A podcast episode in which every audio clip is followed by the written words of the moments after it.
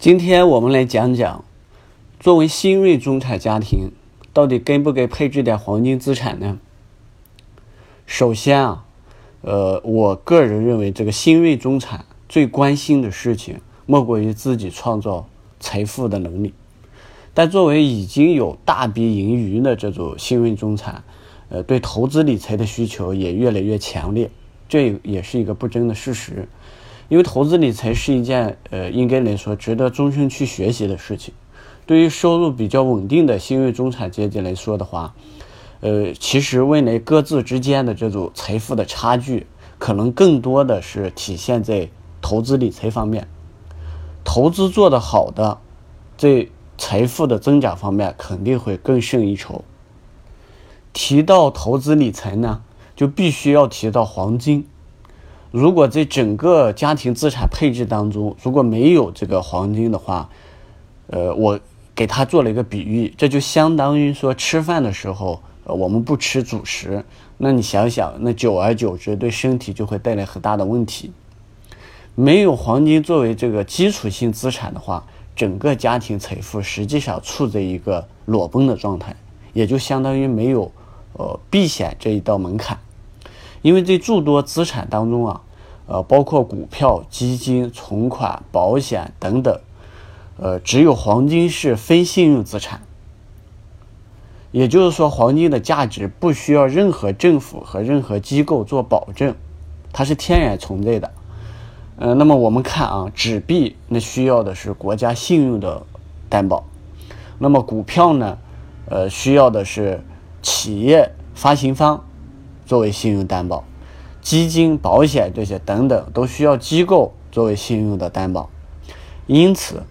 呃，这个新锐中产应该考虑的问题是什么？是如何在这些信用资产的背后有黄金这种非信用资产，跟它关联度非常低的资产，作为这个基础性的呃对冲风险的这么一个配置。所以，对于新锐中中产来说的话，如何配置黄金和配置多少，这才是真正要考虑的问题，而不是说要不要配置的问题。那么，我们来简单的讲一下黄金到底是个什么东西呢？呃，实际上我给它的定义是，黄金是真正的财富，而且是这个呃整个人类社会财富传承里面非常可靠的一个载体。很多年以来啊。呃，我们看到就是我们使用的这个纸币啊，已经变换了很多种。就拿我们这个人民币来说的话，现在我们使用的这个人民币已经是第五套人民币了。但黄金永远是具备财富功能的，它不会呃因为时间的流失而改变。黄金的物理和化学属性是非常优良的。它是呃这个奢侈品市场不可或缺的一种原料。任何这个奢侈品或者说任何的产品，如果一旦变成用黄金作为材料的话，那它的品牌将变得不足轻重。那你比如说我们买手机，苹果当然是最好的，但如果一个很普通的手机它是用黄金做的，那你肯定就不会在乎这个。手机是什么品牌？它认的是什么？认的是黄金。所以黄金这个东西啊，可以让最高贵的品牌变得黯淡无光。另外来讲啊，我们每天使用的这个纸币啊，就这个钞票啊，呃，我们知道，呃，它是由各国这个央行制造出来的。也就是说，各国央行作为制造钱的机构，在他们眼里，什么是真正的财富呢？如果现在看啊，历史至今，实际上百分之九十以上的各国央行都把黄金当做一种战略储备。在实物资产里面，央行持有的这个储备资产只有黄金，它也不储备其他的资产。作为一种重要的呃货币金融资产，央行持有它也是为了应急，也是为了避险。也就是说，在负责印钞票的、印刷钞票的这些呃国家央行的眼里，黄金也是一个非常可靠的国际通用的货币，甚至比自己的这个本币还要可靠。紧急时刻，它是可以用来国际支付的。反过来讲，也就是说，央行作为这个印刷钞票的这么一个机构，它能把黄金作为一个避险资产持有，何况我们新锐中中产，对黄金应该抱有一个呃必须持有的这么一个态度。当然，黄金价格啊，黄金价格的波动呢，取决于很多种因素。我们看啊，近期以来这个。呃，国际形势对黄金价格的影响就比较大。呃，从去年六月份，呃，英国脱欧公投，到十一月份，就去年的十一月份的美国大选，金价的波动是非常明显的。英国脱六月二十三号，英国脱欧公投当日，这个金价的涨幅超过了百分之八，所以他对这组事件，他的这种敏感度是非常高的。特朗普当选当日，也就是去年的十一月八号，金价也一度上涨了超过百分之五。到二零一七年，进入到二零一七年以来，呃，这个国际形势对呃金价的这种影响还在持续。你比如说，呃，离我们比较近的四月六日，美国突袭叙利亚，发射了很多枚这个战斧导弹。到再到这个四月十号的时候，朝鲜问题加剧，也就美国要派航母，呃，这个要要到朝鲜去了，等等这些事件的升温，金价也出现了明显的上涨。五月十六号，也就刚刚过去的五月十六号，美国有媒体报道称，这个特朗普向俄罗斯泄露机密。那这个事件就导致这个特朗普遭到弹劾的这个概率上升。实际上，到了五月十七号的时候，美元和美国股市出现了非常大的跌幅，黄金价格呢大涨接近三十美元。也就是说，越是突发性的、全球性的、不确定性的事件，对金价的影响越大。最大的当然是像战争这种地缘政治的风险。那怎么理解这个事情呢？呃，实际上我们看到啊，只要人类社会互相之间还不够了解，还存在各种分歧，那么战争发生的概率就不会降低。直到今天，很多人依然认为这个战争是解决分歧和矛盾的终极手段。各国还在大量的这个制造武器，对吧？呃，黄金呢，之所以对战争如此敏感，是因为历史以来，黄金就是战争的一部分。俗话说“大炮一响，黄金万两”。战争是人类辨别财富以及完成这个财富重新分配最直接的方式。你比如说，当战争这个来临的时候，人们对财富的认知会瞬间发生转变。任何以这种信用或者契约为前提的资产将迅速贬值。因为战争当中啊，你比如说敌人，或者说作战双方，都可以扔炸弹炸掉你的房子，而且炸掉你房子的时候，根根本不会在乎说你这个房子有没有产权证，而且可以炸掉你的工厂。那炸掉你工厂的时候，也不会管你是不是企业的法人，你是不是一个合法的企业。所以当战争发生的时候，财富最安全的体现形式是什么？是拥有黄金。它可以在战争期间迅速的被转移，而且在战争期间可以，呃，紧急作为紧急支付的手段。你比如说买面包啊，弄到交通工具啊，而且在最终这个战争结束的时候，啊，你还可以拿着黄金去兑换新的政府发行的这个纸币，因为黄金是你不管什么样的政府，它都会认可这个，呃，它的这种货币属性的。也就是说，拥有黄金的时候，在战争期间不仅可以生存保命，呃，战后还可以置办家业，东山再起。这种潜意识形成的拿黄金应对地缘政治风险的观念，可以说深深的植入到了人类的这个基因里面。也就是说，有这种各类风险事件，包括战争这样的时候，黄金一定是抢手的。因此啊，呃，实际上黄金从某种意义上说。是，它是这个全球风险事件的温度计，也是各类地缘政治风险的晴雨表。上面我们已经讲了，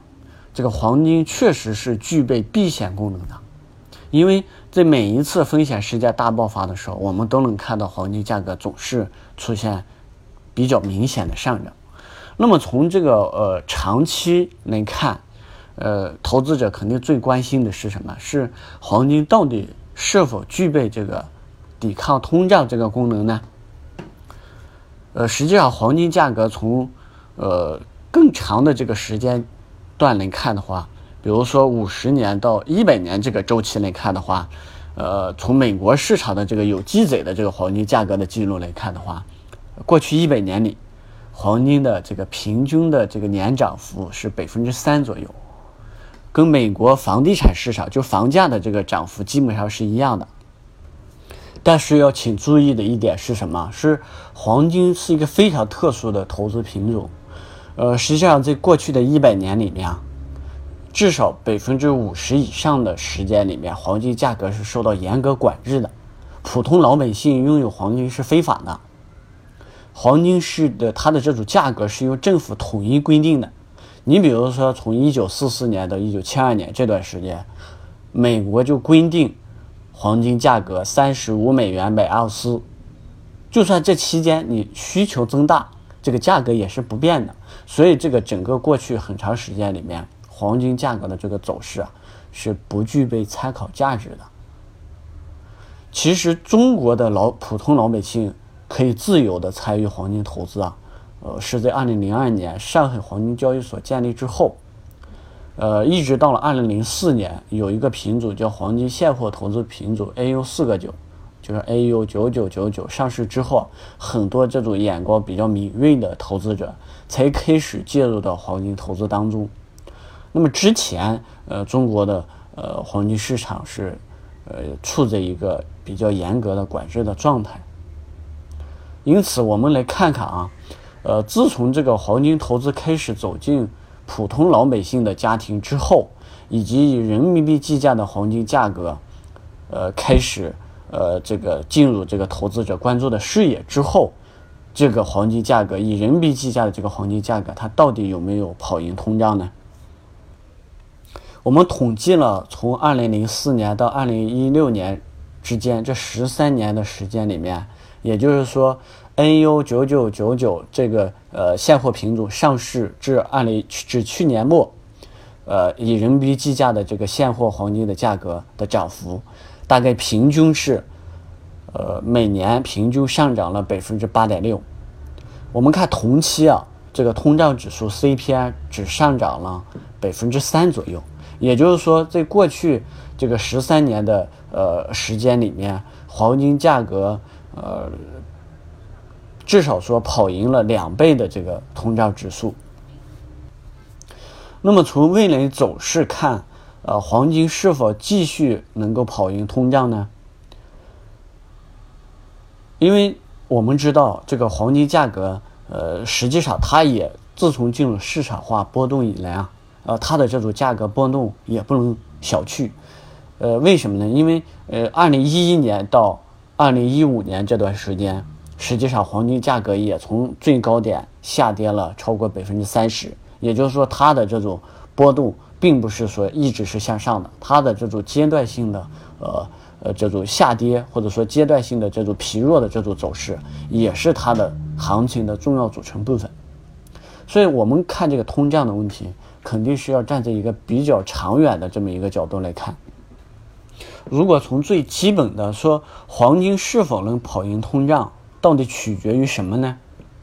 呃，我个人觉得，呃，这个呃，从购买力的角角度讲，那么呃，取决于黄金相对于纸币，就我们使用的这个纸币，它的购买力是否会增强。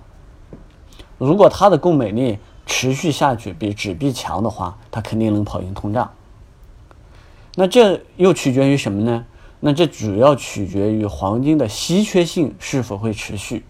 那相比纸币的话，呃，黄金的供给量，呃，受到天然的这种限制，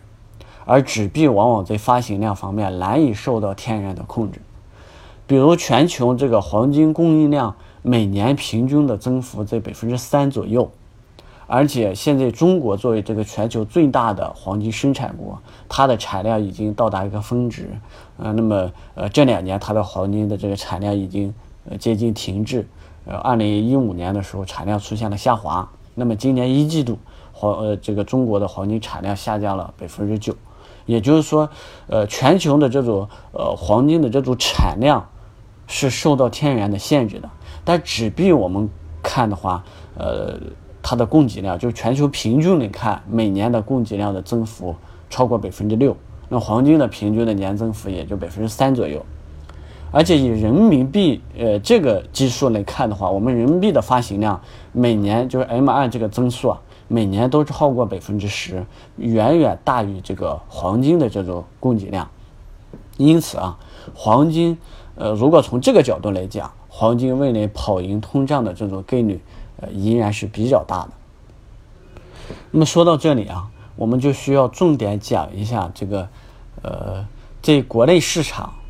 呃，那么哪些渠道或者说从哪里可以买到性价比更高的黄金？那么更进一步的讲，就是说哪些这个黄金投资品种更适合现在的这种呃新锐中产家庭？要回答这个问题啊。呃，首先，我觉得每一个投资者都需要问问自己，就是说我投资黄金的目的到底是什么？呃，一个是说短期这种价格的套利，比如说我就做一个波段，我判断未来一段时间金价会上涨，然后涨了我就把它卖了。还有一种说我要长期来看，我拿着这个现金，呃，感觉发慌，因为担心通胀，担心这个呃货币贬值。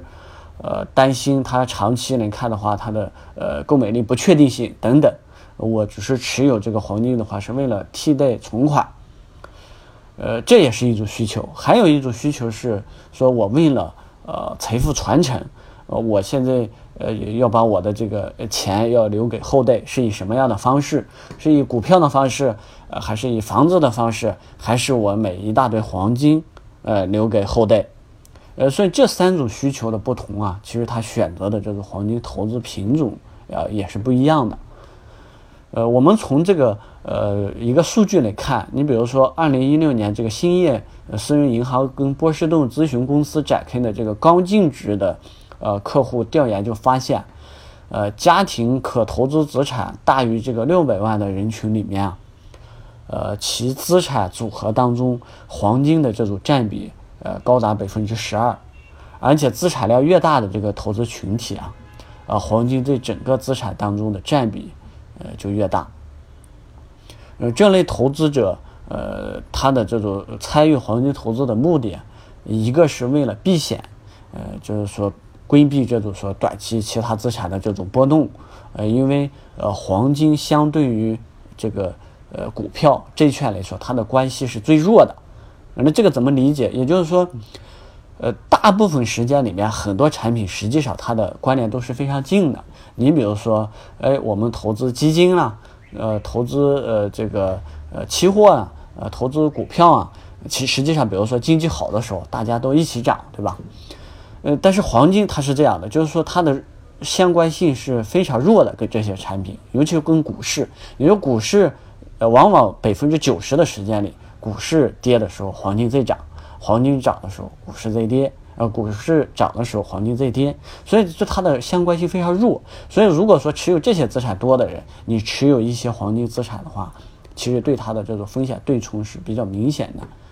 另外一个，呃，这些呃投资者他有一个需求是财富传承的需求，也就是他留一部分黄金直接传承给他的后代，这也是一种需求。那么对于这个新锐中产来说的话，一方面要考虑这个投资收益，另一方面，呃，还要考虑到就是随时啊，可能要应对呃各类支出，呃，跟这个非常高净值的这个人群，呃，还是在需求上还是有差别的，呃，实际上更多的可能是呃替代存款和避险以及抗通胀呃这方面的要求要多一些，所以投资黄金的占比。呃，可以适当的呃降低一些，呃，我认为为这个一般的这种呃推呃一般的这种呃新锐中产阶级的话，我推荐他这个黄金投资当中，呃资金所占的整个比例啊，呃在百分之十到百分之十五之间是比较合理的。那有的说，呃，我认为黄金这个投资太保守了，我要降到百分之五也是可以的。呃，接下来呢，我们再来看看到底，呃，这个黄金投资品种，呃，有哪些可以选择的。那么，中国投黄金投资市场啊，目前看的话，呃，它的这个整个的投资品种已经非常齐全了，因为已经发展了十多年了，呃，它的产业链也非常完整了。嗯，那么你需要什么样的投资产品？什么样风险需求的投资产品，那黄金市场现在看都能满足你。呃，实际上除了比如说金条啊、金币呀，呃，就是这些实物的资产，很多衍生的这些呃产品，它的这种各种风险级别都不一样，而且有比如说黄金期货呀、黄金股票啊、黄金期权啊这些产品，呃，它有了这种高风险高收益的这种属性在里面。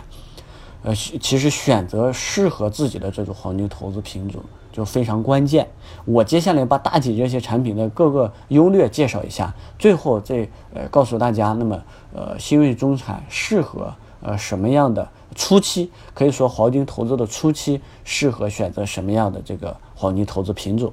而且在哪些渠道购买它的呃这种性价比更高一些。当然呢。呃，黄金作为这个货币属性非常强的这种金融资产，银行是呃黄金投资产品，就是提供这个呃投资产品，就黄金投资产品的主力，包括纸黄金这种投资品种，呃，你可以在各大银行的这个呃网银上就可以操作，呃，而且这个交易非常便捷，但是缺陷也非常明显。你比如说它的手续费是偏高的，每克大概它的每枚差价也就它手续费在。呃，五毛到八毛之间，而且这个不能提供实物的黄金，我觉得不能提供实物黄金的这种呃黄金投资啊，嗯，是呃特别不建议黄金投资者参与的，因为它只是一个呃价格指数，呃，而且久而久之，如果说更多的这种人参与的这个里面的话，其实它是一个呃黄金投资市场市场的一个空转，呃，一定要有实物投资作为支撑。呃，所以这个呃纸黄金啊，呃，现在看的话，它的量非常大，呃，但是实际上它的这种性价比，我认为并不是特别的高。随着而且随着这个价格的波动过程当中，呃，很多这个投资者现在用网银这个非常方便了嘛，他就会每天要要看看这个他的纸黄金上面赚了还是亏了，而且他他的这个呃操作也非常的频繁，一一操作频繁越便捷的话，也就导致他这种。呃呃，买卖交易的次数会越多，反而你一年下来，我接触了很多这种呃做纸黄金交易的这种呃大妈级别或者说中产级别的这种呃用户啊，呃他的这种呃收益实际上很多时候还跑不赢这个平均的这个黄金价格的上涨的收益，大部分时间是交这个手续费了。呃，还有一种是类似于纸黄金的，那就是投资性的金条。那这个是主要是它能够呃你掌握的这个实物资产，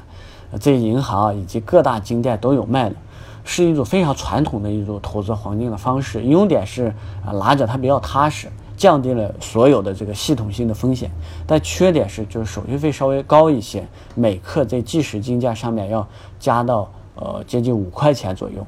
而且变现的时候也比较麻烦，但是目前这个呃投资性的这个呃金条，它的回购啊已经比较畅通了。我建议这个要持有，不管你投资黄金什么样的品种，持有一定量的这个投资性金条是比较安全的。既然我们要应急要避险，防止未来发生更多的不确定性，那么我家里放那么。一两根金条，你觉得不安全，但实际上这个信息你不要让别人知道，就是最安全的。那信息安全才是最安安全的。你藏在某个地方放几根应急的这个金条，我觉得，呃，对于这个呃家庭的这种风险观念是呃非常好的。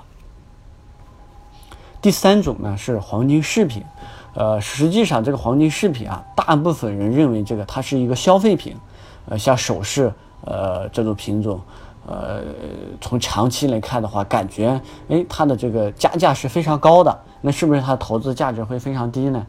但是我们可以想象一下啊，黄金饰品实际上它既满足了你消费需求，还能够达到一定的保值效果。因为你购买了黄金饰品之后，当你很多年之后，你还可以拿出来把它当做黄金卖掉，折这种折旧率也是非常低的。那么我们看看其他的这种消费品，比如说手机、汽车、衣服这些，如果你买完之后，你就算你买完之后第二天往出卖，你也是二手的了。你你卖的那个价格完全是一个旧货的价格，有可能打折打得非常厉害。那黄金不一样，你可能几十年前甚至是上千年放了这么长时间的黄金，你拿出来的话，只要你的纯度够，它还是按照当时的这个黄金价格加你的手续费就可以给你回购了。所以黄金饰品实际上是普通老百姓参与这个黄金呃投资或者黄金的这种呃资产持有里面一种非常好的。呃呃，这种持有的方式，但是它的你纯投资这种呃投资者的话，就不需要考虑这种方式了，因为它的溢价还是比较高的，成本是非常高的。呃，第四种简单的介绍一下，叫黄金期货。那黄金期货需要在期货公司开户，它是一种杠杆交易，资金效率是利用率非常高，但是它的风险。呃，是非常大的，而且它的这种其实它跟价格的这种长期走势没有太大的关系，它主要是博取这种短线波动的这种收益。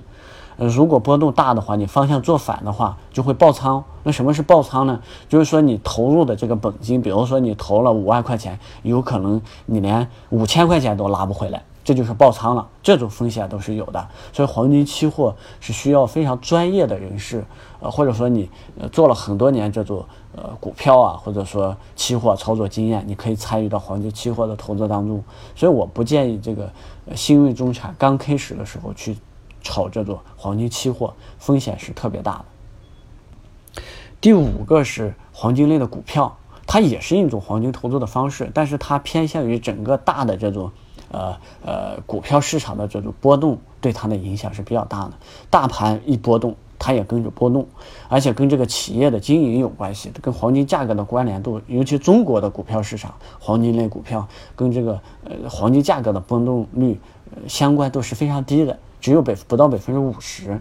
如果你选对了一只黄金股呢？呃大盘稳定的情况下啊，假设那它黄随着黄金价格的上涨，它可能会收益会比其他的股票可能会要高一些。但是呃，黄金类的股票不取决于完全呃不取不完全取决于这个黄金的价格，呃，所以我觉得适当的参与是可以的，有这些方面经验的。但是黄金类的股票跟黄金投资还是有呃区别的。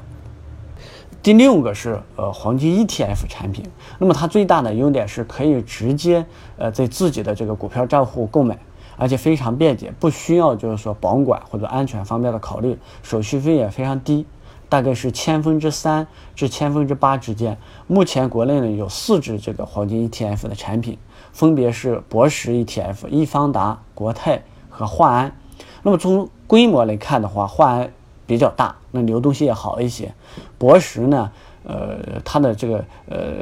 就是说它的这个操盘的能力比较好一些。所以另外需要提醒一下，就很多投资者选择这个呃呃，网上有一些，比如说蚂蚁聚宝这样的，呃，蚂蚁聚宝里面有个纯金宝这样的投资产品，实际上它背后也是黄金 ETF 基金。呃，纯金宝的话，呃，这呃没有在股票里面那么方便。但是优点呢，就是门槛非常低，且不收手续费。最后一类是，呃，互联网现在发展非常快，很多黄金投资产品也参与到了互联网黄金这么一个行列当中，呃，建议大家关注。那么现在国内开始出现了，呃，比如说像腾讯有一款就叫微黄金，它是跟工商银行合作的，门槛非常低，就毫克起步，也就是说你拿几毛钱就可以买黄金，呃，买卖也非常便捷，呃，手续费也比较低。嗯，买入的时候不收手续费，卖出的时候收千分之五的手续费。那么还有一些互联网黄金的产品，比如说国美黄金、黄金钱包、黄金管家等，它打通了线下的这么一个渠道，能够提取实物黄金。随着黄金价格的波动，会产生一些利润，而且还能够生息，分享到黄金的这种生息的这种价值，打破了黄金一直以来不生息的这么一个问题。风险是需要选择一些知名度比较高的品牌，这样的话你的风险可能会小一些。那么综合来看的话，黄金 ETF，呃，性价比最高；黄金首饰投资方式最差，但可以满足消费需求。呃也能保值，也不错。如果喜欢买卖这个实物黄金的话，可以考虑呃银行的这个投资性金条。呃，当然纸黄金的话，适合二十四小时这种交易的爱好者。呃，至于黄金期货和黄金类股票的话，建议新锐资产尽量在具备一定投资经验之后，呃，再去参与。创新类的这种黄金互联网，比如说腾讯微黄金啊、阿里巴巴的从金宝啊，还有这个国美黄金啊、呃黄金钱包啊、黄金管家啊这些，呃，实际上来说的话，有一些是把呃银行的产品放到了网上，有一些是把 ETF 放到了网上，还有一些啊。是呃加入了这种产业链的，像呃黄金租赁的这种形式，让它可以生息，变成固定收益类的产品。但是它同时又要承个呃承担这个黄金价格波动的风险。所以这是呃各个品种都是呃它的这种优劣都是不一样的。但整体来说，现在所有的渠道呃都在降低这个投资者进入的这种成本和门槛。那么最后需要提醒一下呃各位幸运中产。那么投资黄金需要，呃，最主要的是需要有长期投资的思维，最好用定投的方式参与，比如定期定量买入，比如说每个月月初我买五克或者是十克，呃，另外一个，呃，或者说是定期定额的买入，比如说每个月月初的时候，呃，我发工资了，或者每个月发工资了，我定期的买入一千块钱的或者五千块钱的，这样既可以规避掉就是短期价格波动的风险。又能够分享到长期价格呃上涨的这种收益。那好了，今天呃我给大家呃做的这个黄金的这种主题投资的这种主题的呃分享就到呃这里要结束了。那么接下来有一些互动的问题，呃大家可以抛出来，跟我一起互动。